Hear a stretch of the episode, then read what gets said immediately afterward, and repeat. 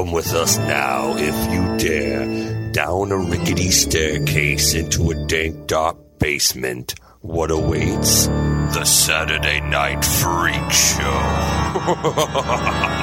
Hey, thanks for listening to the Saturday Night Freak Show podcast. We're a movie review podcast that comes your way every Saturday, whether the world is ending or not.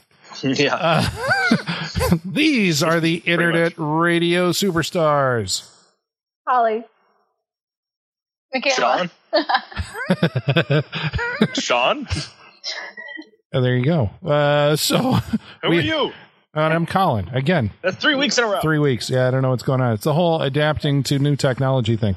Um, so uh, what we do every week, we watch a movie that's chosen round robin by the group, and uh, then we talk about it for a little bit. Uh, you can join in the uh, excitement by following along with us on social media. We'll tell you about that later. We'll tell you how you can uh, write in to Igor's mailbag and have him bring out the mail. But wherever you found us, we'd appreciate it if you give us a like, a star rating, or a review. All that stuff helps us get found by other folks like you in our quest for total world domination. Uh, so this week we watched a movie that was chosen by.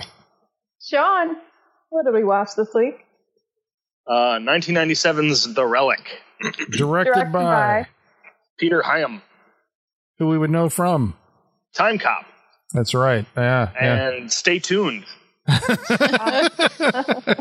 I haven't seen in years, but holy shit, I want to watch that again. End of Days. yeah. Uh, Oh, he, he did Amazing Stories. It did 2010. Yeah. a. Well, wait, you said amazing stories in 2000, but the movie 2010. Yes, the movie 2010. the sequel to 2001. This is like Yes. I think there are there are well there are three people. There's two people, two directors who have done sequels to Stanley Kubrick movies, right? yes. They had the hubris to say that they could follow Stanley Kubrick. There's See, I could do that. Peter Hyams with 2010 and um oh shit, Mike Flanagan. Mike Flanagan I was going to say. with Doctor Sleep. And I suppose you could maybe put Mick Garris in there because he did a remake of The Shining. Mm, Oh yeah. Yeah, Yes, he did. With yeah, Steven Weber, right? yeah. That yeah. one. Mhm. Yeah. Ugh. But Peter Hyams, he uh, that guy, he's actually from Chicago, which is going to come into play as we talk about the relic. He was uh, uh, he was actually an anchor for like a TV station in Chicago. Then uh, went off to become, a, you know, he said, "I want to get into movies." And I think his big, like he had done it several, but the one that um, that people remembered him for in the seventies was a movie called Capricorn One. You guys heard of that? No. I've heard of it, but I don't know anything about it.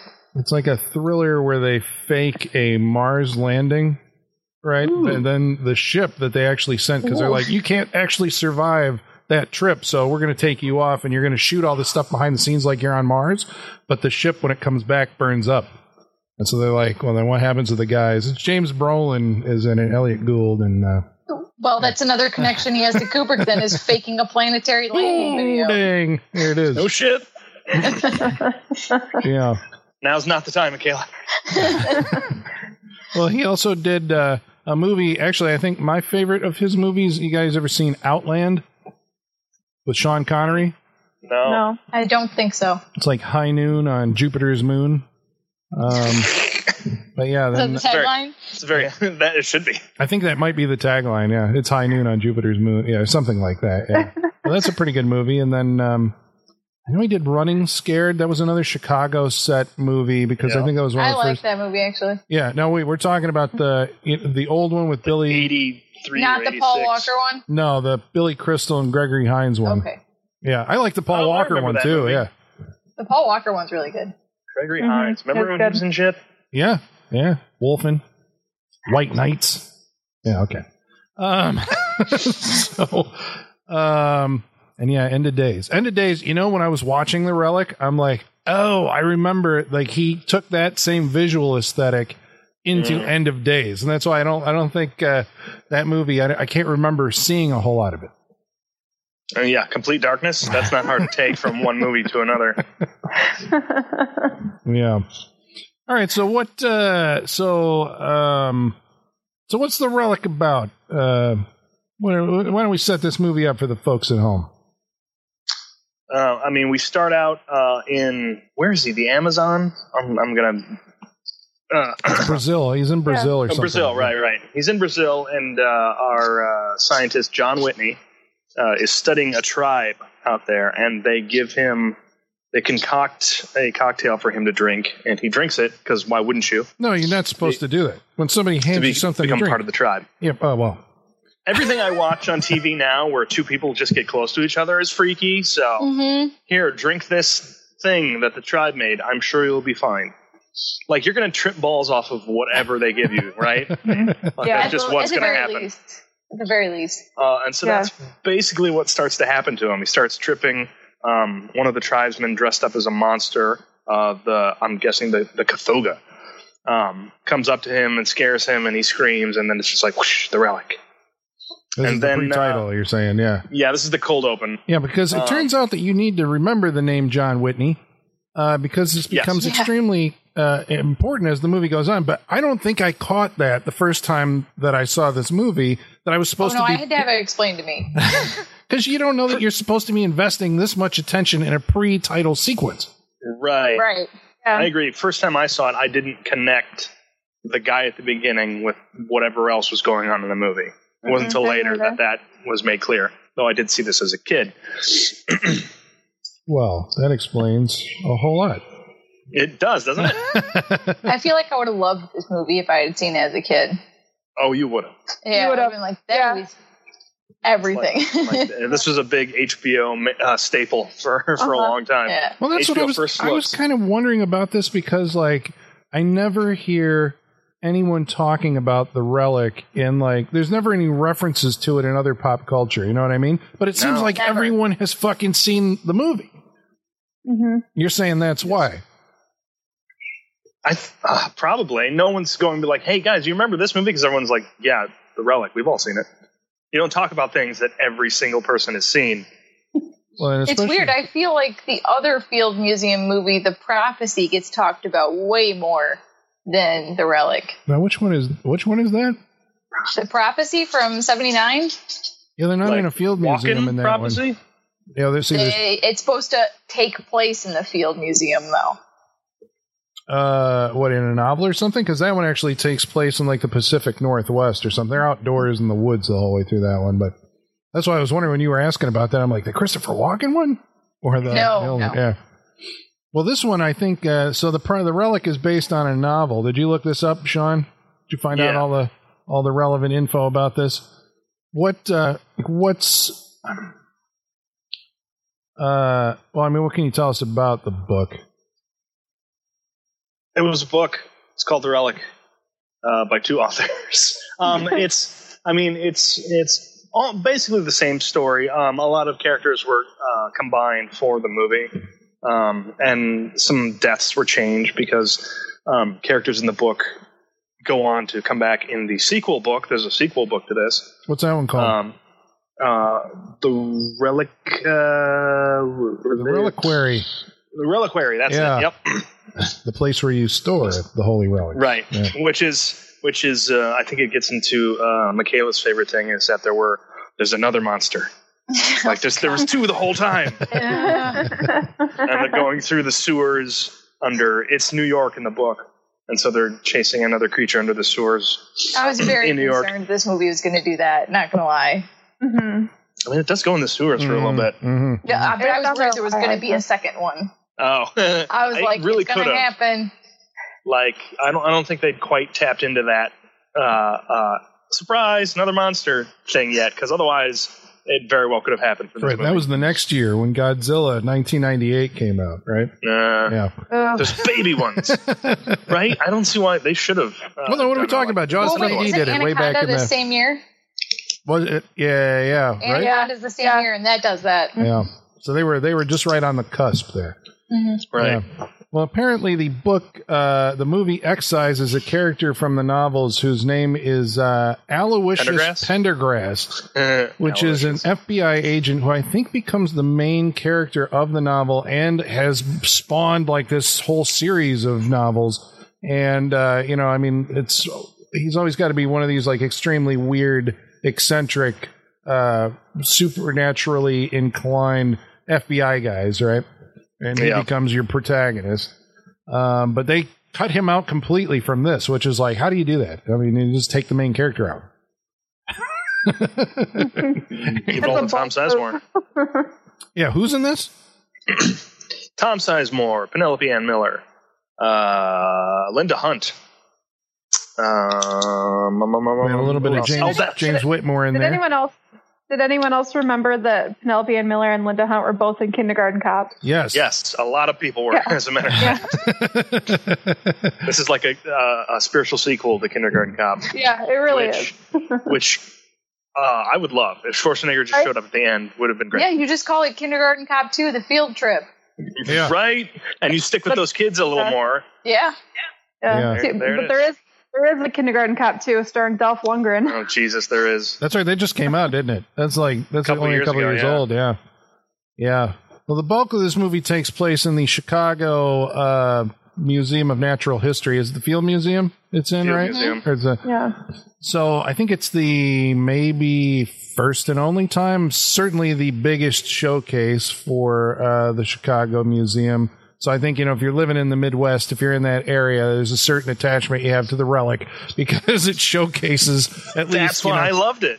yeah. I knew it was in Chicago. I'm just like, hey, that's like right down the street. They shot a movie there. hmm That's Well- all it took to make child me excited. That's I remember meeting someone who was in the movie, like during the big gala scene. You know, she came in, you know, wearing a dress or something. It was like, oh yeah, I was in the movie, and I remember being at the Field Museum.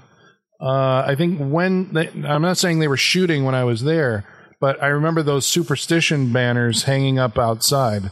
So it's like somehow they addressed it for it, but um, um, so the but the whole thing here, okay, so we got to get from the the rainforest to uh, the field museum, and Mhm. there's a scene which I was Shipping crates, Colin. yeah I wasn't Shipping sure This what is a was crate going on movie. Yes, it is a great movie. There's a lot of them we determined. Mm. A lot of crate movies or a lot of crates in this movie. Like it starts with with a big crate being lifted off of a ship. which was a This thing in the a- 90s, which you don't really seem uh, to see a whole lot anymore. Uh, Wishmaster had the best version of this, right? Yes, it did. Where a guy gets smushed Just by go a watch crate. it. I don't want to spoil it. Oh, sorry. and then uh, yeah oh there's always you know something the um you know the ship comes in. It's like dracula right? I suppose the the, the ship comes from a foreign land and it brings the horror with it and then you know runs rampant on, in your city. Um but i didn't okay so y- you guys maybe have to explain this to me. I mean i guess maybe in hindsight maybe i get it but there's a scene before the ship departs from brazil when it's heading back to the united states. We see a guy. Is that whitney? That's John Whitney. after he's come down from his trip Yes. and he's looking for something in those crates. He's still in Brazil at that point, and he's having stuff shipped home, stuff he's collected on his trip in Brazil. And so he's looking for his crates. Yes. Okay, but he doesn't find them because the crates aren't on the ship. Like we see later, the, Apparently.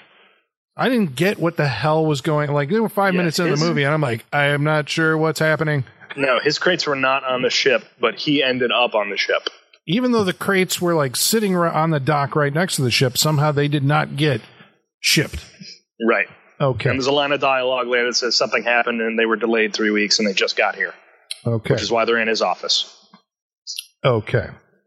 So what we're supposed to believe here is that uh, so well okay so then the action shifts to uh, the Chicago Museum uh, where Well, first it shifts to the boat and um, Tom Sizemore. Oh that's right because we have the scene where like the mis- the mystery ghost ship shows up. Right. This is one of those things like I live in this area and all my life have never known about the St. Lawrence Seaway. Did you know about this? What is this? nope. That's what I'm saying. So they reference it in the movie, and I was like, because I'm sitting there going, like, okay, this uh, thing came from Brazil and it ended up in Lake Michigan, a ghost ship without a pilot. Like, Oh, how right. does that happen? And so Sizemore says something about the Seaway, and I'm like, okay, I got to Google this like right now. What the fuck are we talking about? There is a thing called the St. Lawrence Seaway, which starts up in Canada above Maine and leads down and connects through all the Great Lakes. Really? There you go. Yeah. I did not know that. Hitherto unknown. You, Colin teaching geography lessons. you can get to the ocean from Chicago. yeah, I didn't know you were a shipping magnate. Well, it's because I was like sitting there going, like, this movie's got a giant problem right now, and I can't figure out how the fuck it ends up. But Right. like, okay. So somehow, I mean, when you look at the chart, you're like, okay, it never would have made it, but whatever. right. So the ship shows up. It's very spooky and mysterious. And top cop Tom Sizemore is called in to. Vincent uh. That's right. So Tom Sizemore is an actor of uh, some renown and some infamy, I think. Uh, renowned because I think The Relic was his first leading role, if I remember. So, What did he? What had he done before that? I can't tell if nobody can hear me. no, I can hear you. I'm just, uh, Sean just doesn't know. I, wait, hold on, hold on. I have it pulled up. I'm Right. actually right on his page. Heat, Yes. uh, Devil in a Blue Dress, Strange Days, Natural Born Killers, Striking Distance, True Romance, Heart and Souls, Passenger 57, mm, my favorite. Uh, most people uh, probably know him from Saving Private Ryan. Point Break, Saving Private Ryan. Yeah, he like we said, he'd done every war movie ever for for ten years. He was pretty much in all of them. Well, Uh, Would it yep, surprise you to Dead. know that the keeper of the Saturday Night Hall, the Saturday Night Freak Show Wall of Fame, MF Mad, says that Mm. Tom Sizemore has been planted on our wall. Now we're going to have to cut out a picture of him and mount it, put it on the wall behind us, joining the galaxy of other stars on the Sylvester Stallone and Jeffrey Combs Wall of Fame. Can we give the wall a very long name, like the Just keep Saturday adding. Night like Freak like the Show Office Wall Fun of Fame? Run? Just like uh, the Sylvester Stallone honorary uh, uh, March twenty second wall of. Just keep going with it. I it. just got to have a plaque. Yes, something. with all the names. Well, Sizemore was in movies that we've covered on this show. We did Point Break way back in the day, uh, True Romance. We also did Now the Relic, so that has planted him firmly on the wall frame. A little round of applause for uh, Tom Sizemore. Tom Sizemore, also famous, infamous for his behavior. Drugs. Celebrity rehab. Drugs. Yeah, Celebrity Rehab. Because wasn't he was he married or was he dating um, the Hollywood madam Heidi Fleiss? I think they were together for a long time. And they ended up on that show together, right? Yeah, Yeah.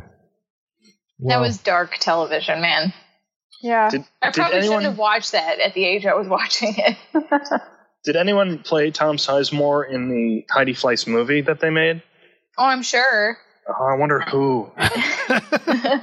Who would you cast, Sean? Who who would you cast as Tom Sizemore? Liev Bruce Willis.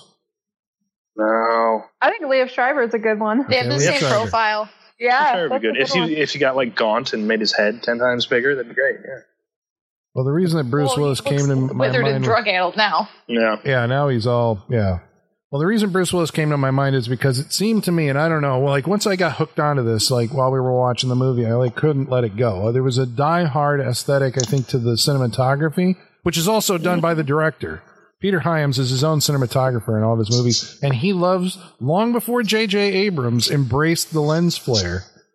Peter Hyams loves the fuck out of those lens flares, anamorphic widescreen lens flares, like John. I don't think he McTiernan had a did. choice. They were the only lights in the movie. Right? Right? If you just have floodlights and darkness, you're going to get a lens flare.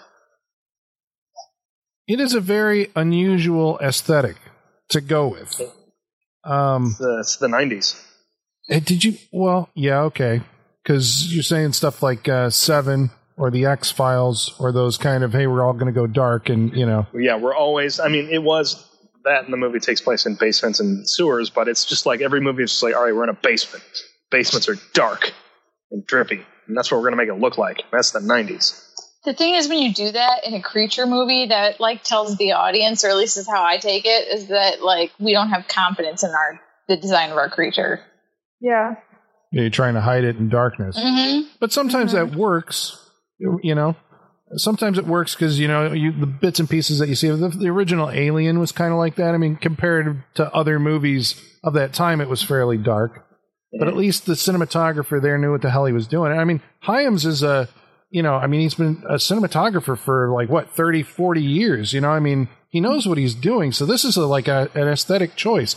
But the only way that I can describe it to you at home is, um, it, the every shot embraces a silhouette. The backgrounds always seem to be lit just a bit brighter than the, the subject in the front, foreground.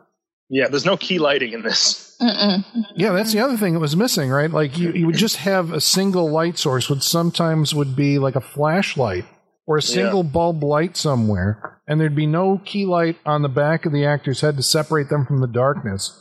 And it, I don't know. I mean, I mean, I thought it was an, a very ugly looking movie because of that. But I mean, It's very drab. so you're saying, eh, I mean, like, what's the psychological effect of this on you when you watch it? I mean, did you think that this was a quality big budget movie, or it was a low budget movie, or I think it reads as a cinematographer finally getting to do what he's always wanted to do instead of what the instead of what the director's telling him. So he's just going to try weird things. I mean, I suppose it's a thing to go like, hey, I'm going to make my movie completely black. Yeah. It's maybe a he just wants it. Maybe he just wants uh, like tons of shadow because he's like the monster can come from anywhere. It's a horror movie. I shoot my horror movies. I shoot them in the dark. Damn it! Yeah, So many lens flares. I mean, I have it on I- right now, and I'm just like I'm blinded by the flare. I guess I just don't understand how at no point did anyone be like, I can't see a fucking thing in this movie. like, how are they like, okay, that's fine. We can release it that way. It's fine. It'll fine. Like, you can't It see does- anything in this movie. It does look unfinished, doesn't it? Yeah, yeah. as It in you're saying, it's missing a couple other light sources, or what do you mean? Yeah, it, it feels like like here's a here's a rough shoot we're gonna do just to make sure this is gonna work, and like they release that as the movie, like a rough cut. Well, I mean, when you're saying, uh, you know, Holly, when you're saying that, you know, it's like, when did somebody step in and go, you know, uh, hey, I can't see anything? You figure, like, okay, well, your cinematographer is your director, so director's making those decisions. But I imagine that, like, dailies are going back to the studio. Right. That's what I mean. No, no one is coming back and saying, yeah, I like what you're doing, but I can't see a fucking thing. Do you think at that point in time we were just so used to watching like blown out VHSs that we're like, oh, I can like make out something that's good enough?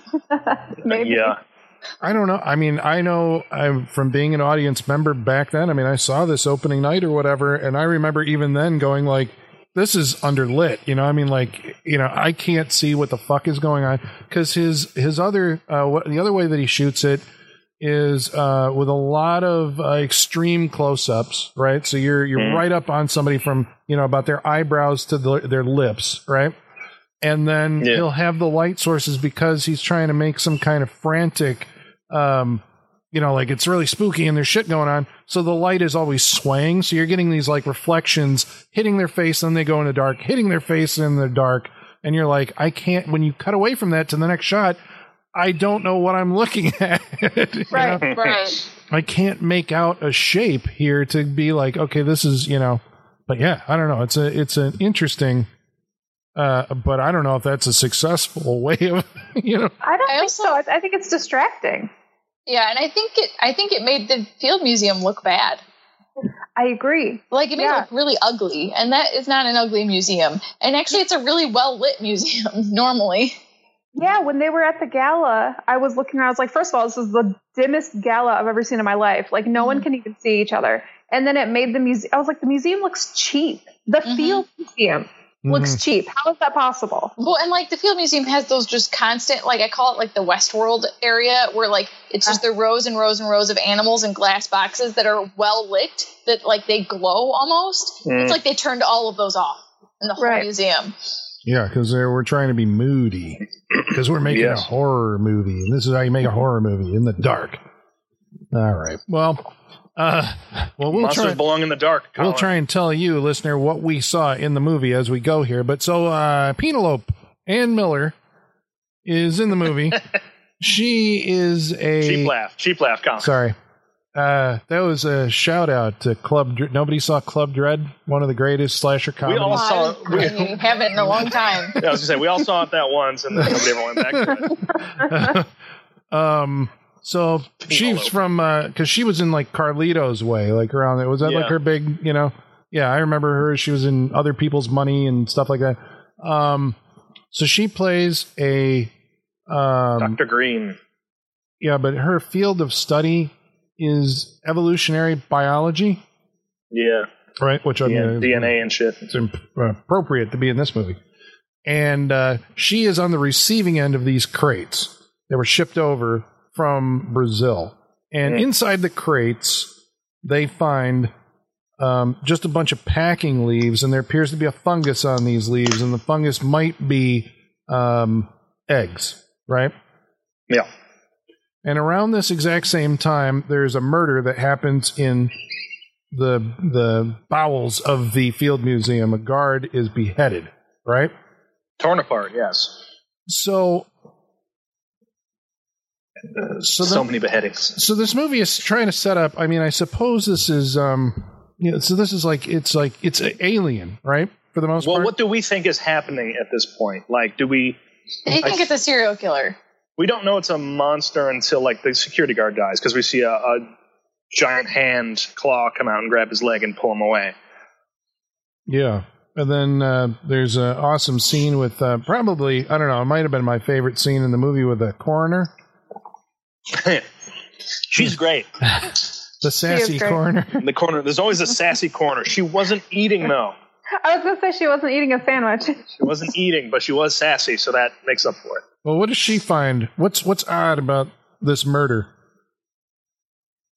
His brain is light, even for uh, a male, says she. Um, he's missing his hypothalamus. There you go. It's been uh, torn out, eaten out. We don't know. This is very strange. This ties Very into, I think, there are bodies discovered on this ship, right? Which also suffer the same had suffered the same fate. Uh, but Tom Sizemore is working under the idea that it's a uh, like a drug gang, you know, killed everybody on the ship, and now they're after whatever was in these crates. And so now this is so I was trying to work this out, right? Because basically, what's going to happen here is that the um, entire Chicago police force is going to descend on the Field Museum, right?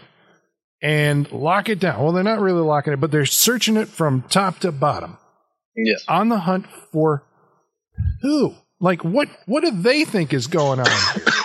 A seven foot tall serial killer, Colin, obviously.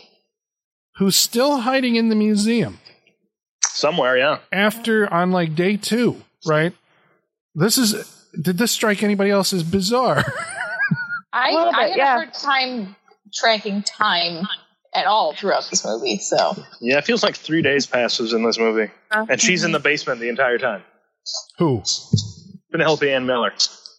Well, there's also the uh, I can't remember what she was, the restoration expert, who Yes. is. Uh, they just have these random cutaways, right, to this woman who has been given a, a piece of rock, and she's you know polishing the rock and br- brushing stuff off the rock and reassembling the rock until finally it's like it's a little statue of a demon thing, and they keep cutting to her like over the course of the running time of the movie where I was like, has she just been down there the whole time? I think that's one scene that they just cut up and like interspersed throughout the entire film. Well, probably. And So is is that is that rock thing that she's cleaning? Is that the relic? Technically, yes. Okay. that is the that is the titular. the titular. you know, I'm glad yes. you said that because I never actually thought about what the title meant until now, and you made me question everything for a minute there. It's like, wait, why is it called that? You were just like, "What's the relic?" yeah. right? Okay, but then my question is, Well, what the the, hell does that of have to do with anything else in the movie? does he's kind of the, the relic Doesn't. as well. He's a relic from the like the past of this tribe that has come back. But that Now- wasn't part of the ceremony we saw. I mean, no. Just, there's a lot of things in this movie that happen that are completely inconsequential to the story. Yeah. Well, it has a running time of almost two hours. I think it's about 10 Yes. minutes shy of two hours. Insane. There is a lot of. This is one of those movies where you kind of. So the movie is going to hold off, which I kind of do appreciate the patience of going like, we, we showed you that it is a monster movie, but we're going to hold off like an hour before we're actually going to sh- give you a, a look at our monster. But the way Yes. that fills up that first hour is through like uh the writers thoroughly Scientific re- terminology. yeah where we have all you know because basically penelope ann marshall or marshall penelope ann miller is marshaling all of the scientific uh, community here in this in the, the the museum to try and decode the dna that's found on these leaves because i think at some point it does create like another little monster right Yes. what happens there Uh, there's um, there's the I forgot they're the beetles that eat the flesh off bones. they have in the museum. Um, apparently, there's a uh, a line of dialogue that says like a couple of them got loose, they broke out, and went somewhere in the middle of the night, and so there's a cutaway where you see one of the tiny little bugs crawling onto the leaf with the fungus on it, and then she collects all of it, stuffs it in a container, and puts it in the fridge. And then probably the next day, again, time is loose in this movie. Um, the next day, she hears a bunch of uh, movement in the thing, opens it up, and the beetle is huge and, and running at her. It looks like a smaller version of the bug from Starship Troopers, Yeah, it does. Basically. I He squishes like it with that. a textbook. yeah. But Yeah. did, did you see did you see how many beetles were in that tank? So how did they know that a few got loose? Is it someone's job to count those every day? I'll bet. How would they know? It, That is it a was the good question, security guard's job, and now that he's decapitated, no one's there to keep track anymore. right? Yeah, 'cause They there's needed a bug easily counting intern. thousands. yeah. Well, so this, uh, so okay, because the thing turns into a monster. I don't think she's told Sizemore this yet. Sizemore arrives with the cops. They're going to search the place. I think actually this time I was actually paying attention to how many times because I was keeping track of time through how many times I saw that woman cleaning that fucking statue, and it was two days. So the movie takes place over two days because the first night Okay. is when the guard is killed and the two kids who like this is another like dead end fucking plot point two kids Yes, sneak off a field trip and spend the night in the museum and what happens to them nothing In the book, they die, that would seem a logical outcome which would have been welcome, but Yeah, Yeah. come on! Don't don't introduce kids in a movie like this and then not kill them. yes, No. kill the children. Especially especially with the cutaway, the way it the way it's set up, it looks like they're gonna come back and find that the two kids have been murdered because that's when like all the cops are like rushing the building and I'm like, Oh, did they actually kill them? No, they didn't. No, two kids saw something. Yeah. Yeah, yeah well they did Well- find the guy's decapitated corpse but then that i mean Sure. like i said the the, the re- police response in chicago based on this movie is so amazing you want to live there because if anything happens the entire city's police force is going to show up and investigate the shit out of it and they're For not a leaving till day. it's done. That's right. Uh, the it's the mayor's coming, Colin. Okay, this is very important. Big It's deal. a phone call after he kills a homeless man. That this gala will go on. That's right. I forgot. You're absolutely correct. It's because the Have you mayor is seen it? coming. Have you seen his wife's cleavage? People need to see it, Colin. The cleavage got him elected. And also the that Braithwaites is the or whoever's coming. mayor right there. Yeah. Harkens That's, back that's, to that's yeah. Mayor Daley or something. I don't know who the hell it's trying to be. He, uh, I don't know either. um, yeah, the show must go on, basically, is what the mayor's saying. And this is a big deal. And all the rich people are coming and they're going to be donating money to the museum. The doctors need these grants. We've got doctors fighting for these grants. Pen- Penelope Ann Miller has to fight with this other guy named Greg. Riveting stuff. but she also needs Greg's help to decode. Greg is like trying to smooge, uh, smooth, schmooze, I like schmooze, schmooze, whatever schmooze. word you just created. He's trying to schmooze with the the benefit, the wealthy benefactors, right, and trying to weasel her out of a grant. I know this is riveting stuff for a, a horror Mm. movie.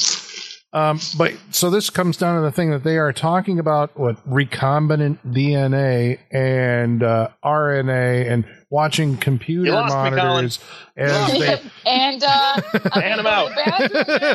and I'm out. for a while. What do they learn? What is all this uh, uh, techno babble? Which sounds to me, I am prepared to buy it. That they researched it because it sounds But authentic. who and- cares? Because But they who sound, could, ki- who could possibly care? because they sound like very excited nerds when they're saying this stuff. Yeah, exactly. So I believe them. were you able to follow it? Nope. And I Okay. honestly didn't care enough to because Yeah. I knew it wasn't going to be important. I got Yeah. that the uh, the fungus on the leaves is full of hormones. Um, It's it's I really got that they were testing tell. the DNA of stuff. It's really hard to tell in this movie what's going to be important and what's not. Right, Yeah. because it's just yeah, because it could just be a nerd getting exciting over something, hmm and then it won't matter in ten minutes. Yeah. It's a very strange uh, structure for. I mean, it it did to me feel like it's like, oh, this is clearly based on a novel. You know, Mm. where oh, it's like absolutely. we're putting Right. all the Well, research that the the guy, the writer, put in into the when we were watching last night, we were talking about it. I was like, "Is this like some weird subgenre of like archaeologist procedural movie? Like, like you know, police procedurals are really big with like crowds on TV, but movies is where you go for your ar- archaeologist procedural because it was so in the detail of Mhm. Very much. there were processes. Maybe this gave birth to Relic Hunter, the TV show that starred Tia Carrere. Remember that one? Oh yeah, that popped Yes. up when I was looking for this movie Yeah, on Prime, That actually came up first. and, I- and I looked at them like, is that Tia Carrere? hmm Like I forgot about her. it was like the Tomb Raider knockoff, and then eventually you had the Librarian. Was that the other one with uh, Noah Wi- Wiley? Noah Wyle, Yeah. yeah. The Librarian. Yeah. And then it was the Librarians. They turned it into a TV show. Oh shit. Yeah. Well. Um, Fun. Well, she figures out, I think, somehow, I'm not sure, you're going to have to maybe connect the dots here, that basically there is a creature, and that B, it is drawn to the fungus. It needs to eat Yes. the fungus because the fungus has a hormone that it needs to survive. Yes. And the fungus is also, if you don't ha- give it the fungus, it can find go that, for the next best thing, which is, the hypothalamus. boom. There you go. Which which is why there are 25 decapitations in this movie. I don't think I'm kidding on that number. I don't Everyone think so. gets their head cut off. When was the first time that we actually see the creature, which has, it turns out, been living in the uh, bowels of the the, the subterranean uh, sewer system? Which Right. I love this too because it's like beneath the, you know, it's like Phantom of the Opera or something, right? Only in the modern day in Chicago, beneath the Field Museum, there is this catacomb of gigantic fucking tunnels. Right, that lead under the entire city or whatever. This is cool shit. I This just is what I like, love. love the. I love how you, how much you're romanticizing this movie by saying it's like a Phantom of the Opera type. That really elevates it, Colin. Oh well, thank you very much. Well, that's but that's what I, occurred to me when I was like, oh, it's going to be one of those where you have the basement, and then the sub basement is like no one's been down here since they built these in the twenties or you know whatever the hell. In 50 years. Yeah, The, the monster's down there playing an organ. Is that what? Is that where we end up? okay, but here's the other thing that we uh, maybe we need to clarify for the people at home who haven't seen this movie, where we're talking about the beetle eats the thing and then grows into Yes. like a giant beetle, but the creature when we first see it, this is on day one, um, is full grown. So my question that I put Full grown and asthmatic. How did it get there? How did it get into the museum? They explain it. They, he, he, the, the, from Lake Michigan, there is a tunnel system that will lead to the museum. Oh, perfect. Okay, I missed it. what? What? I missed it. Where's the flaw, Colin? All right. I don't understand your sarcasm. So the the creature was on the boat, killed everybody on the boat, jumped off into the water, swam into the uh, tunnel, got to the museum because it knew. And we find out later that it does actually know that that's where the know. crates are going. Yes. Okay, all right, I'm with you. I am totally up and ready to go on this movie. The crates I are the so. most important thing in this movie. That's right. Really are. Really are. So the monster is called the Kothoga. Kothoga. Kothoga. Okay. Which means, I believe, son of the devil or son of Satan in some uh, tribes dialect, right? Is that Sure. what we're, right? And uh, we do, at this point, probably midway through the movie, uh, we do actually get like a pretty good, like full on look at this beast. So, what this is uh, designed by, I don't know if it's designed by Stan Winston himself or his staff, but it's a Stan I'll bet it was. so, what do we think of the monster, and can you describe it for the folks at home? It's awesome. First of Yeah. all, I like the monster. Monster's is really good. hmm Um, It's, especially um, when it's practical. it's kind of like a death claw from Fallout, which is like it's got like it's like a big lizard type quadruped with like big kind of horns coming off its head and like but its jaws open like the predator. Mhm. You know what it looks like? It looks like one of the predator dogs. Oh yeah. Oh Yeah, shit. It Now does. said that, yeah. Now that I now that I think about it, it looks like one of the predator dogs. Yeah, which it does.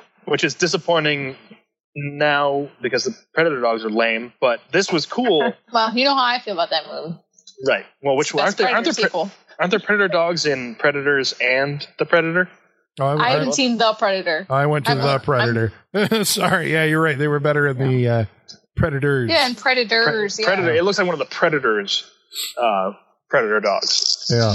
Okay. So it's a big scaly monster. It's realized in the It's movie, got hair and a tail. and it's partially uh, computer generated, partially a practical thing. Like apparently a pretty big practical thing because there was a time when it fell through a skylight, and I'm like, that's a real. They, they actually dropped this thing through a skylight. Yeah. Uh, that's a real dealio. which I think on IMDb there's someone credited as the monster too. So I think there is someone like in a suit. Cool. Yeah, there were two Yeah. guys in the. I was watching Yeah. the, the end credits. Two guys as Kothoga, the Yeah. monster. Um, I'll tell you this: the um, this movie does stand out in my mind for one very specific reason. When I first saw this, right in 1997, um, there's a scene where uh, the monster like is chasing a guy. So the guy's running toward the camera, and the monster's behind him, and the monster bites his head, and in one shot, cuts the guy, you know, bites the guy's head off. And I remember that moment because I'm like, this is what what we can do in movies now. Because before then, you couldn't do it in one shot, right? You would have to do the cutaway. Monster grabs the guy's head, then from another angle, monster tears the fake head off the, the dummy. But in this, it was like you couldn't see the seam. It was like, oh my god! It just looked like it bit that guy's head off in one one continuous shot. I mean, I know now we do that all the time, but at that point in time, that was like this is the first movie where I was able to see that actually happen. Yeah, where they can combine all that stuff. How did you think the uh, CG held up? Eh, It's definitely worse than I thought than I remember it being. Um, but still, I've seen way worse. Uh, Yeah. It depends on what it's doing. Really. yeah, it really Yeah. does. When it's jumping, it's really bad. Yeah, when they shadow it more, it obviously looks better. But um, When it's running around on fire. Ooh, that was I mean, that I was thought bad. I, I thought that was. Uh, I think it's cool. It, obviously, it's bad, but I also think like anything run, anything on fire moving, like you know, whether it's Christine or this monster, Yeah. I give it a pass. It looks bad, but still cool. Yeah, it doesn't look great. Yeah. Well, the monster gets to uh, come out to play on because this is what the whole movie's kind of been heading for is the big gala premiere when you pack, you know, uh, I don't know, a couple dozen people in uh, tuxedos and dresses into the room, into the, the the museum, and then bodies start falling out of the sky, and the monster gets loose, and, And the, and your favorite thing happens, Colin. The power goes out yeah, oh yeah, in, in, in fantastic fashion. In a movie that you couldn't even tell the lights were on to begin with. Right. right.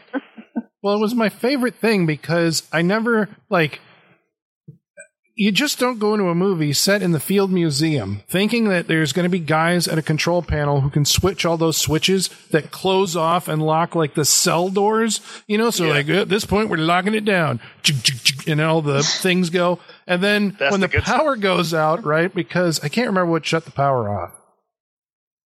I don't recall the plot device that actually led to the power going out. But then it's like a bunch of guys screaming in the dark in the control room. You know, it's like, oh my God, the, the, you know, whatever, this is locked down. The fire doors are about to close and blah, blah, blah. And, you know, it's this mass chaos. and Hyams constructs it in a way where it's like he's cutting between three pieces of linear action, but cross cutting between them. So you get about three seconds of scene A, which is people running three seconds of scene B, people freaking out, and three uh, seconds of scene C, which is Tom Sizemore in the rain because all the sprinklers go off. I mean, it's like Right. orchestrated chaos at this point. But how did that I'm a play? you and the sparks flying and red lights going off just because i mean you know you have to know it's an emergency so we have to install red lights uh, for you in case shit goes down Because otherwise, how would you know, Colin, right. if things were going badly? And but this is also the thing that made me think of Die Hard, right? It was like this is going to be we you know locked everybody in, and you know we don't have terrorists, but we've got a monster. You know, oh shit! Didn't Peter Hyams direct uh, Sudden Death with Jean Claude Van Damme? Wasn't that? Didn't he do two Did movies? Yes, he did. Yes, he did. Doesn't the hockey He's done- rink get locked down in that one? That was lockdown, yeah. Aha! Okay. he did one in 2013 with Jean Claude Van Damme as well. Was that Universal Soldier 14 or whatever? that No, it was? was, it was it was a different, way different movie. Um, I mean, it could have been the same movie for all I know, but a different title. Well, it's good to know that he's still out there working with his pals. Yes. Um, so mask hysteria happens. Tom Sizemore, our hero, is set to try and More get, so than Penelope Ann Miller. See, I don't know. I think it's reversed. I think Penelope Ann Miller is actually the hero based on the climax of the movie, and Tom Yeah, I think so, Sizemore becomes like, "What the fuck was he even in that movie for?" In the in the end, Yeah. it's like, what is the point of this character? I don't know. So the whole way through it, he's just kind of leading the uh, the investigation, right? Superstition, Colin. He's playing his best, Bruce Willis. I'm going to hang on that. Like every when he was acting, I'm like, he thinks he's in Die Hard, also. Um, and he has to get all the the folks out of the museum, the mayor included. Of course, some people don't want to go; they get chomped. There's uh, they call in the SWAT team, who do SWAT team, helicopters, everything. I know it's like epic. We got, you know, Yeah. helicopters on Lakeshore Drive. Yeah. Guys fast roping down through skylights Yeah. and just getting eaten like in midair by the Which is- Cthulhu, which is just right. jumping around all over the place and Jumping can walk around, on killing people. ceilings. And which which which led to which led to my favorite scene in this entire movie when the guy's hanging and gets bitten his bottom half gets bitten off and then the other guy's like no yeah, it, it cuts before, but if you see him, he freaks out, and it's amazing. my Oh. favorite no. And the camera My pulls way was- back. Yeah. Yes. My favorite was the guy that I don't know. I admit I forget what how it started, but he, he got decapitated and his body fell onto like a bunch of arrows or spears pointing up, and he got mm-hmm. impaled, and then just Yeah. like kind of slowly slid down into a little bit. And, that was my- that was good and there was a lady like right there that saw the whole thing happen. It was pretty amazing. Yeah. They, uh, they spared no expense in this portion of the film because, I mean, then it Yeah. becomes, you know, Penelope Ann Miller's trapped inside with uh, James Whitmore from the Shawshank Redemption, right? He's in a wheelchair and he's another professor. He really doesn't matter at all, except he helps her No. figure out the the big, the stunning reveal, the secret that the movie has been holding from its audience up until Right. this moment. That DNA will Michaela's finally shaking her head. unsolved. Michaela's going to tell us what it is and why it's important. I don't know if you can do both. The doctor in the cold open is the monster. What? Yeah, I know everybody's mouths What? are This hanging open right now. This is what was supposed to be the shocking twist. Here's my question: Does it matter? no It, it has no bearing on the plot. No. no I mean, it's not like, oh, we know it's John Whitney. John Whitney had asthma. We now know a way to kill this monster. It's like, it, does, was- it really doesn't matter. No, when that was revealed, I was really worried that she was going to be like, "I know how I can stop it," and was going to try and like talk him down, like a Mighty Joe Young situation. yeah I was really worried that's what was where it was going to go. That is that was the stupidest fucking scene in this movie where she's like, I know who you are. Yes. So it doesn't So matter. what? Yeah. What? Why is that monster all of a sudden being calm around her? Should have ate her ass. Well, see, this is, but this was an opportunity, I think, at a screenplay level that was completely missed. And that's why I wonder if there was something in the book or something like this, right? Because what you want there, it's like the, the, the revelation that the creature is actually a mutated form of some character that you don't even know. They reference his name often through the movie, but I know nothing about this fucking guy. I don't have Right. the. He's an asshole, apparently. Do, do we even know that? I don't even know I- that. Think or or they they don't. Um, they think his uh, his center of study is uh, frivolous and unimportant. I There's guess. not even like I mean, okay, so maybe maybe right even there. You're giving me a little more like shading than I mean. I have nothing except a physical description of what the guy looks like in a pith helmet. You know, off in the jungle at the beginning of the movie. I don't know anything about him. There's a Does he even scene. have any dialogue in his scene? He said yeah, he talks to something the guy at the ship, at the dock where like you can't let the Oh. crates Oh, get on yeah. the ship or whatever. but that's it. Um, but the, so this builds to, I guess it's the climactic moment of the movie where you know Sizemore has been locked out of the action. Penelope Ann Miller has to deal face to face with the creature, the creature which has been just tearing through people left and right up until now, comes up to her and, as you guys said, stops and stares at her a little while. I'm like, are we getting like an American Werewolf in London moment here, where like the thing recognizes her? I don't know if they have a relationship. I don't know. And then it licks her. Its big slimy Yeah. forked tongue comes out and it licks her. And right there, I'm like, okay, this means nothing to me other than it's supposed to be an oogie moment.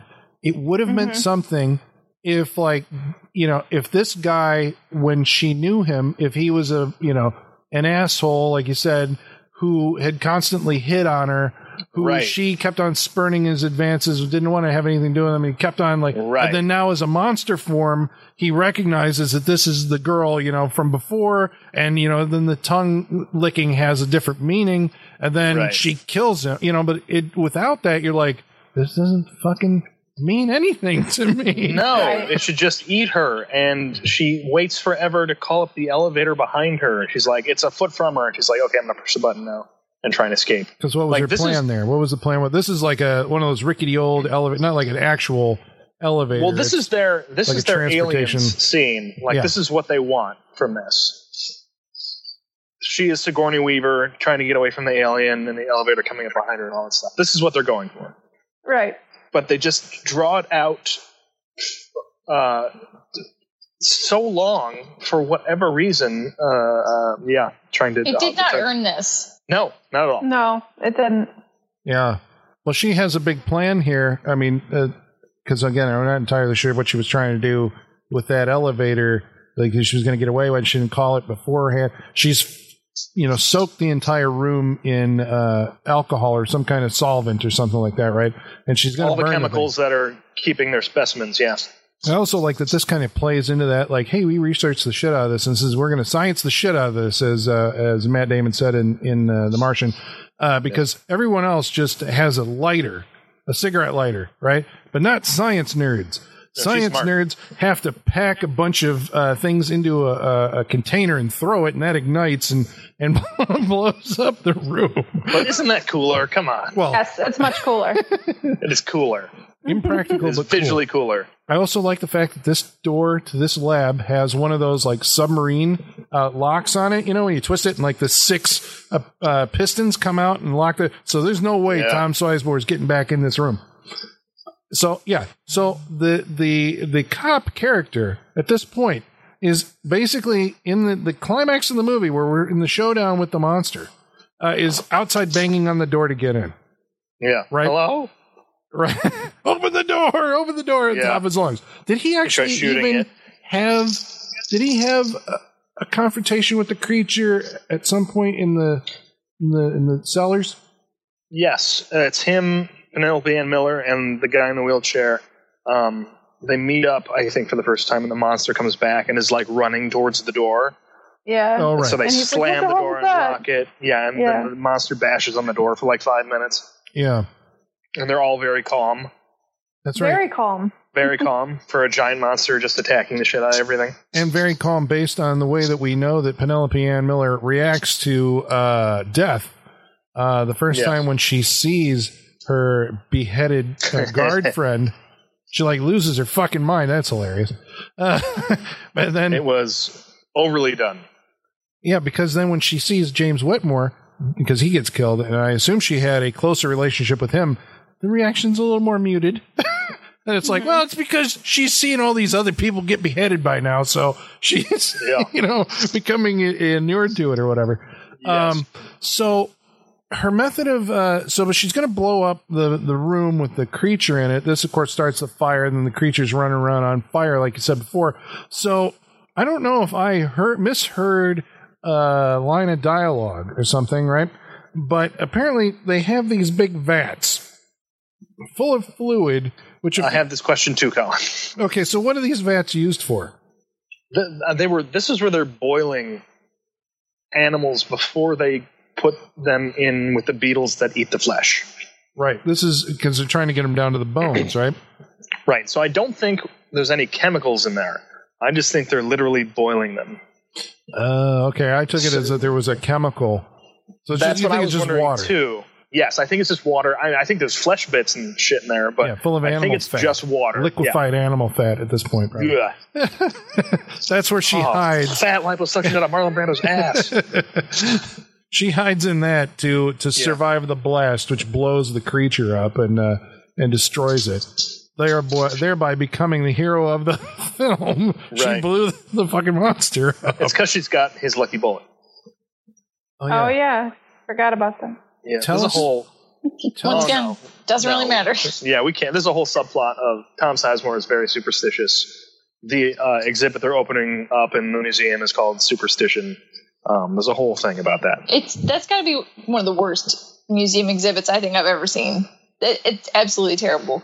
hmm Like, yeah, like you said, we'll put up some ladders and mirrors. And, Some umbrellas. bunch of hanging Yeah. umbrellas. You got to walk under the umbrellas. You got to walk under the ladders. Yeah. yeah, it's like, oh, okay. I don't know what. I mean, obviously, I think you know you're right. They're trying to do some kind of tie-in that he's a super, super, superstitious, super superstitious cop, and the thing's called superstition. So he's going to have trouble wandering around there. But how that relates exactly to the plot of the movie, I don't know. It's just basically giving the character. Uh, they're trying to give a three-dimensional shading to the cop character because beyond that, Yeah. all we know is he's upset that his wife is getting custody of the dog in the divorce.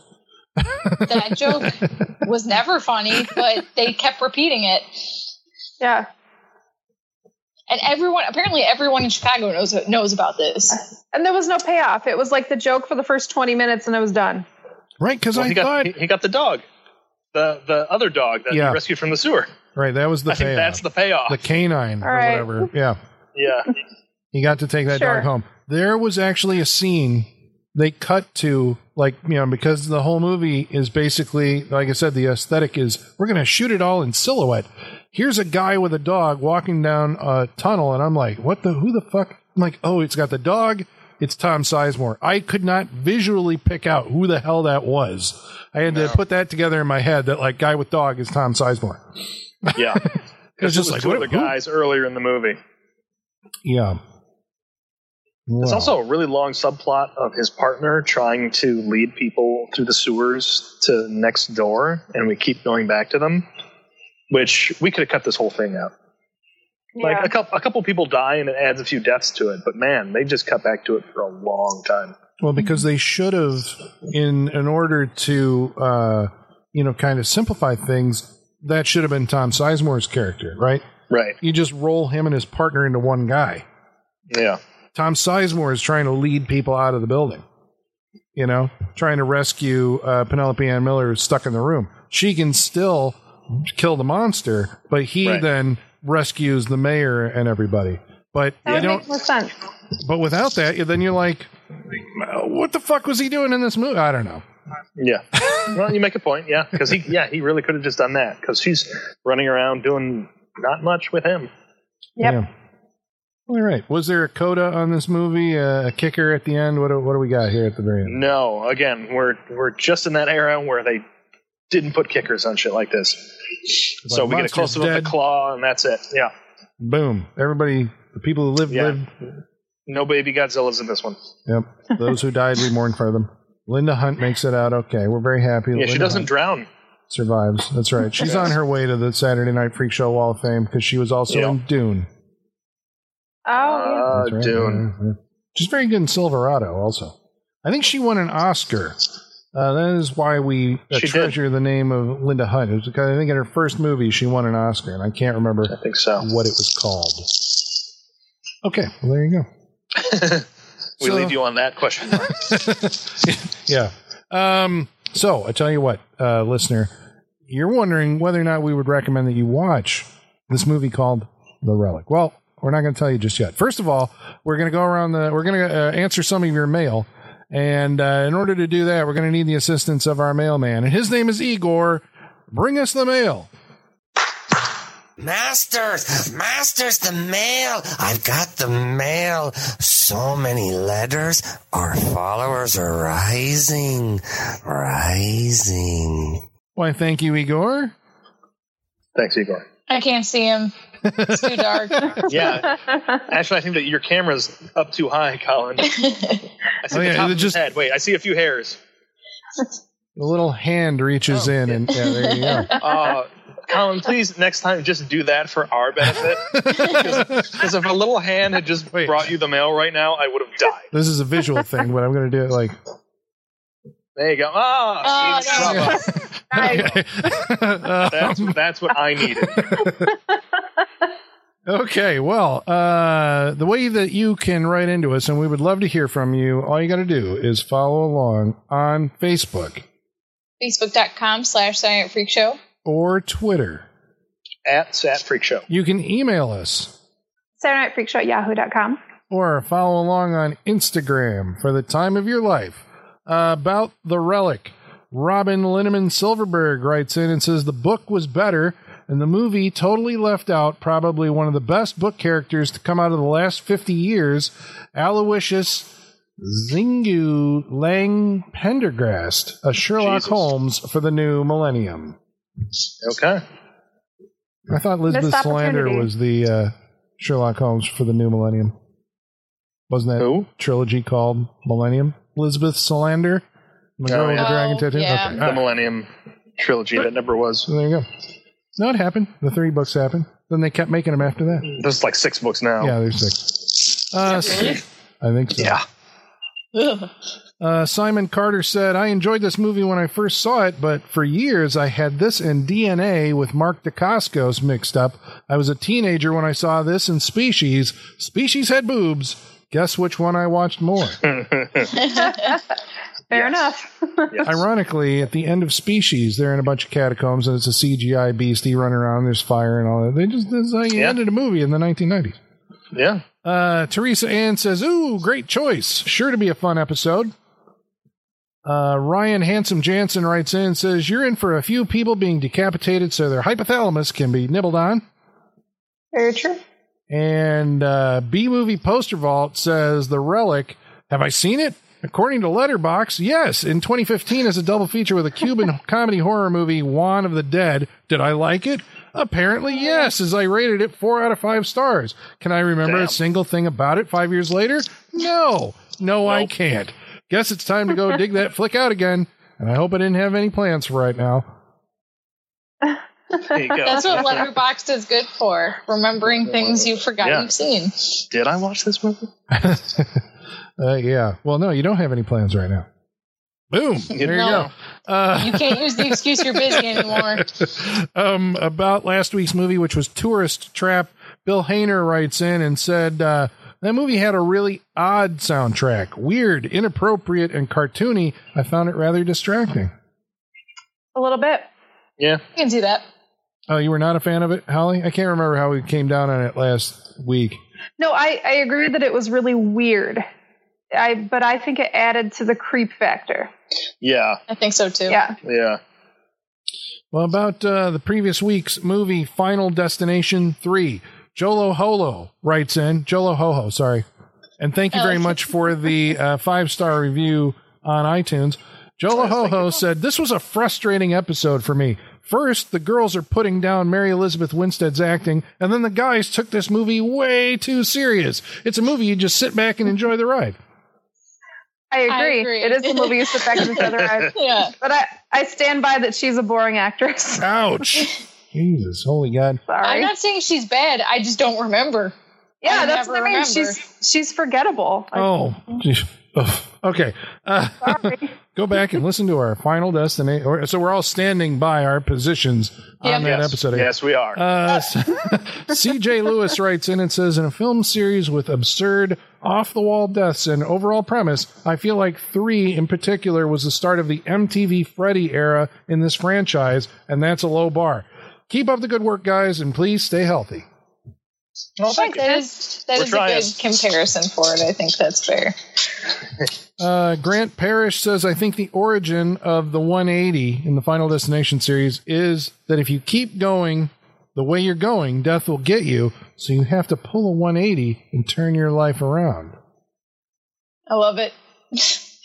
Send me more of your Final Destination theories, audience. yeah. Uh, Nelson Nachiment- Nascimento says uh, that three is a couple steps down from the first two, but is that bad? Not really. Still highly enjoyable despite its faults. Actually, I might be in the minority, but I feel this entire franchise is underrated. I agree.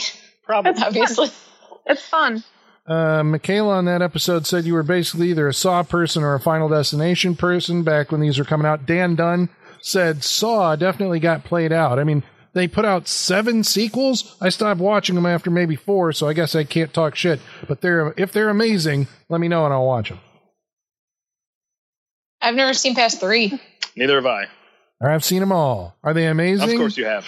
I don't know if I'd say that. I did like uh I like the first three and I like uh I think it was five. Isn't that the one with the real estate thing that was going on and uh that one I kinda like.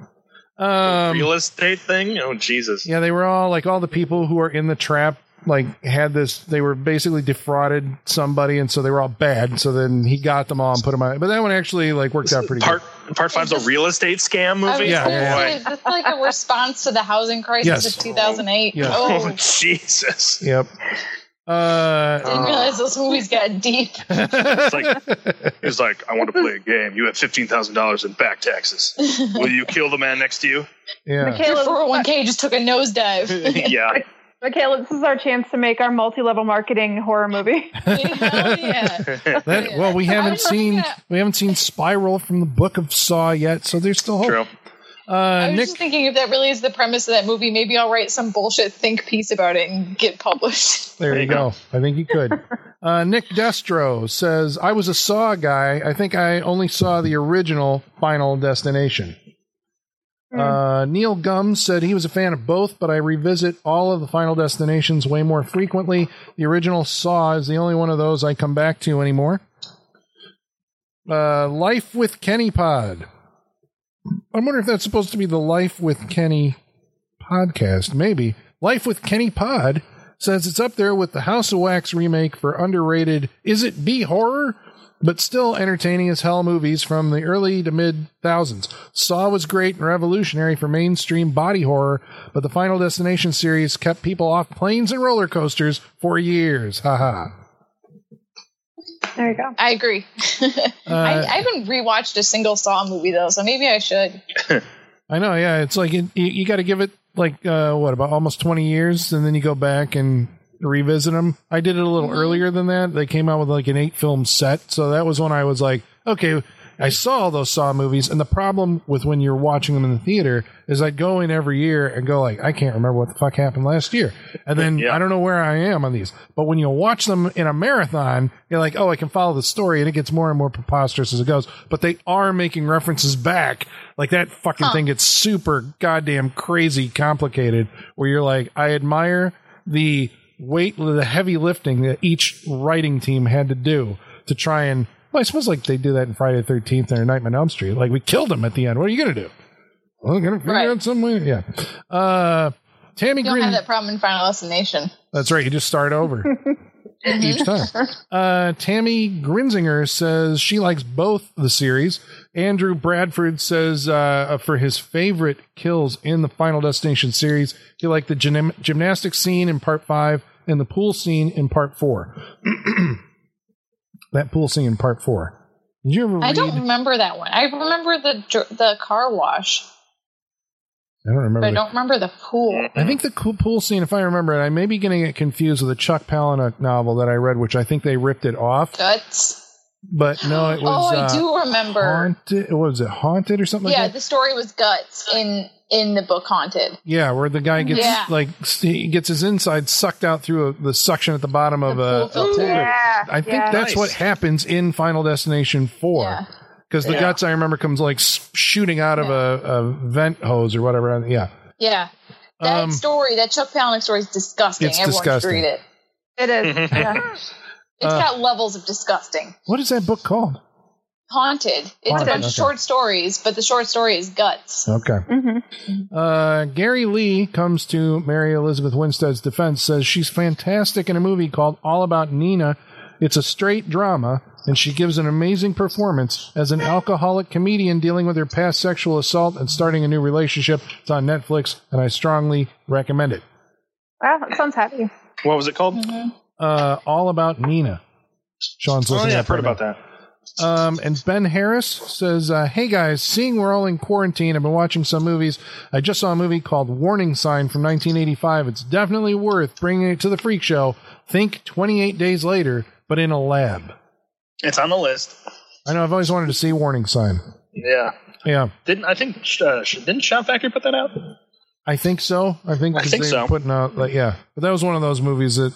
Back in my day, was an HBO staple. I didn't have HBO, but I knew it was on because I collected the guides. That's all that remember counts. those little paper guides the HBO used to send every month? You, you guys don't remember this. There was a little I remember booklet. TV Guide. I got a Things TV like that. guide, but Yeah, no, they used to send out to their subscribers this little full color thing. Oh man, now now I want to go look those up on eBay. Okay. So, uh, do we or do we not recommend tonight's movie, The Relic? We're going to go around the room virtually and start with, Colin, yeah, Sean. what did you think of the relic? Well, it's a tough one because, um, you know, as I'm sitting here and I'm cataloging all of the stuff that's wrong with this movie, right? This is my, because I am trying to still, I, I had my mind made up before I sat down tonight. And as I'm sitting here and you're kind of reliving it, I'm like, there is some things that I like. I mean, I like the fact that it's a monster movie with a fucking monster in it. You get to see the monster. The monster's jumping all over the place. It's an active monster. I like that they keep it off screen for a while to kind of build suspense as to what the monster is going to be. Um, and the monster does behead like a whole fucking shitload of people. I mean, that's these are in the positive uh, categories. But Right. I think These are things you want. I think my biggest gateway or the roadblock, right, to me recommending this movie. I seriously, I'm going to say that this is this is this is the thing. I couldn't fucking see it. Um, yeah. it was just such an ugly, like offensively ugly movie. It is. There are two movies that I can think of where they tried to use darkness in this way uh, as an aesthetic choice, and both of them are like I don't remember shit about them after I see them because I didn't see it. Uh, there's this in Alien versus Predator Requiem, the second one, Uh, uh, which was I think um, what's Marcus brothers? Nispel's yeah, but Marcus Nispel's uh, cinematographer Daniel Pearl. Daniel right? Pearl. he shot it. So I'm like, ooh, Daniel Pearl shot it. And then you watch it and you're like, what? This like he was pursuing an aesthetic with Texas Chainsaw and Pathfinder and all that that finally got him to the like, what if we don't turn any lights on at all? An alien is a black thing against a black background, and it's in a suit. I'm like, I'm, okay, I give up. I can't see it. Couldn't see the Predator either. But so there's these two movies, The Relic and that one, and uh, yeah, I actually I do not like that stylistic choice so much that so that's number one. I can't get past that. I can't say go see this movie because you're not going to be able to see the goddamn movie. Uh, number two, um, yeah, I guess when you look at it from like, okay, well, does it function as a movie? At least does it have a compelling storyline? Do you follow it? Do you know what's going on? It's like the structure of this thing's broken. Um, the director is trying to, and this is a thing, I guess, you know, I guess it's why you don't know Peter Hyams' name as a household uh, name, even though the guy's been working for like 40 years or something like that, Yeah. maybe more, 50 years, um, is because, and I think 2010 is probably when you, you Google him, that's probably going to be the one, you know, that people remember him for the most. But, uh, um, his style, at least in this, and I think it's borne out in his late 90s and 2000s era stuff, is uh, all this cross cutting to make it seem like something furious is happening as far as action. We've got characters yelling at the top of their lungs when they don't really need to be, right? The guy is in a room, like leading people down a hallway, and he's yelling like he, that he's screaming at people uh, 10 blocks away or something. I, I love that he screams like, "All right, we're gonna go quick. We're gonna be quiet.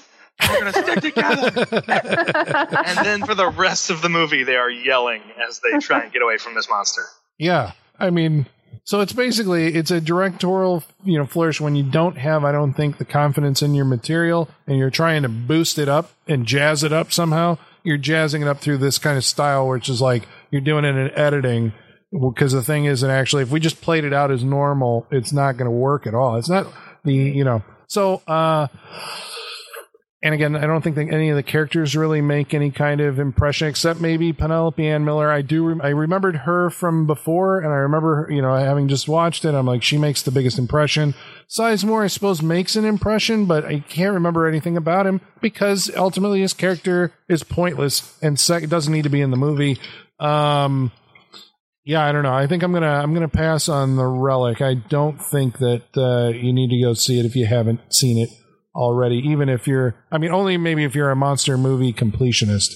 Um, but yeah, I'm gonna pass on the relic. Uh, Holly, what do you think? yeah, no, Colin, I think I'm in total agreement with you on this one. I was I was on the fence because there are some things about this movie I do enjoy. Um, I really do like the monster design. I think it's really cool, and um, and the CGI for 1997 really isn't all that bad. Like it's not great, but it's not. I've seen much worse. Like Yeah, Sean was said earlier, I've seen much worse. this is like the Yeah. same year as Escape from L.A. Just you know, for comparison's sake. Yeah, Yeah, yeah, did, yeah, didn't have that have the shark shot underwater or something Yeah, like that yeah. that we groaned out loud at? Yeah. Mhm. Uh, that might have been The in surfing. but yeah, 96. Yeah.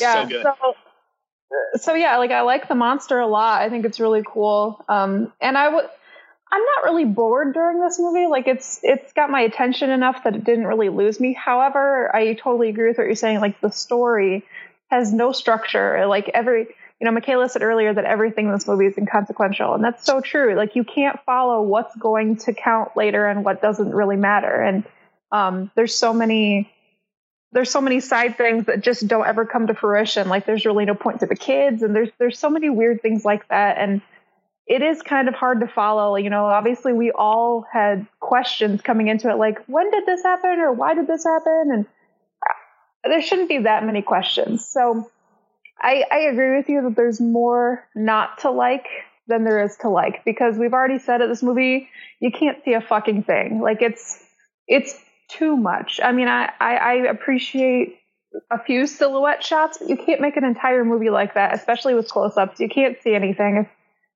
You know, I, I agree with Colin what you said about waiting to show the monster. You know, you have that suspense effect and it, it works to an extent, but when you really can't see anything for that long, I, I just I just can't bring myself to recommend it because you can't see shit. Um, yeah, I, I really do like parts of it. I remember watching this a lot as a kid, and I really like this movie. But watching it now, I'm just like, yeah, there's there's too there's too much you can't see and too much that doesn't make sense. I, I can't, in good conscience, recommend it, even though it's a cool monster. And I agree with you. If if you are a monster movie enthusiast, you sh- you might want to check it out just for the design. But I can't recommend the relic.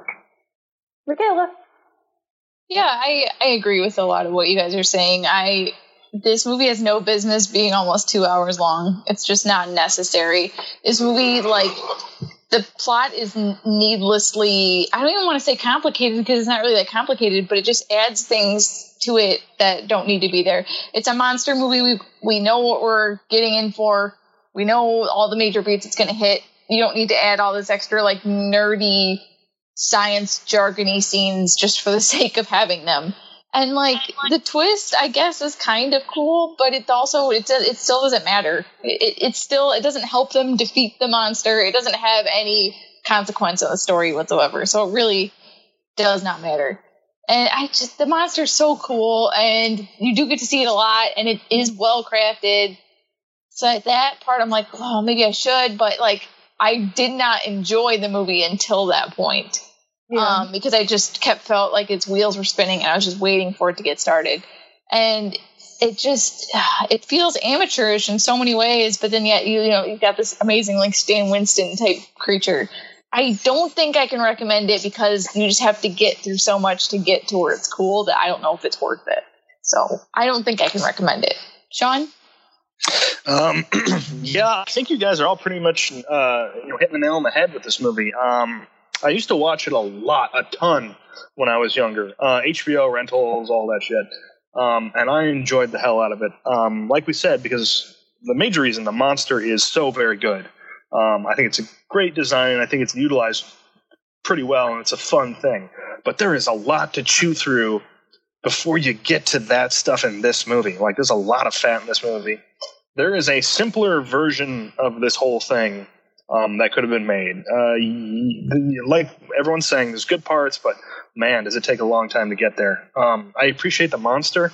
I appreciate how um, I appreciate how gory it is. I was uh, surprised, and uh, and I'm not kidding when there's I say there's 25 beheadings in this movie. It's insane. It's a lot. Um, Yeah. so many. Um, but there's just, like we said, there's a lot of inconsequential stuff in this movie, and it kind of leaves you wondering, like, okay, what was, you know, what was the point of this? What was the point of this? And there's way too much of that um, to be able to recommend this movie. If I went on nostalgia alone, I could probably be like, of course, yeah, it's fun. But um, there's, uh, it got beaten down by everything else in the movie. Again, uh, check out the scenes with the monster if you love monsters, because I love monsters. Hmm Um, and that's a major Yeah. reason I picked this one. So, like, go check out the monster. But other than that, ugh, the relic doesn't quite make it. It's one of those from you know my uh, childhood that doesn't hold up with adult eyes. So, unfortunately, I have to pass on the relic. All right. Well, that's uh, that's uh, that's four four passes. That is Yeah, absolutely- universal. Yeah, avoid the relic. well, it's too bad, right? Well, you know, It is. You're right. Don't you kind of feel bad about it? I do. It's like, Yeah. it's, like, it's too bad. it's like It's uh, it also reminded me in some ways. I don't know why I was watching it, of like Lake Placid or something. It's like these movies from that era where they, I don't know. Yeah, it's just this is goes. another one where there's two of them. Yeah, oh, Yeah, that's true. Yeah. um, okay, so uh, next week we're going to watch a movie that's chosen by. Holly. Thank you for making the face, Holly. I was confused. You're welcome. Uh, Holly, what will we be watching next week?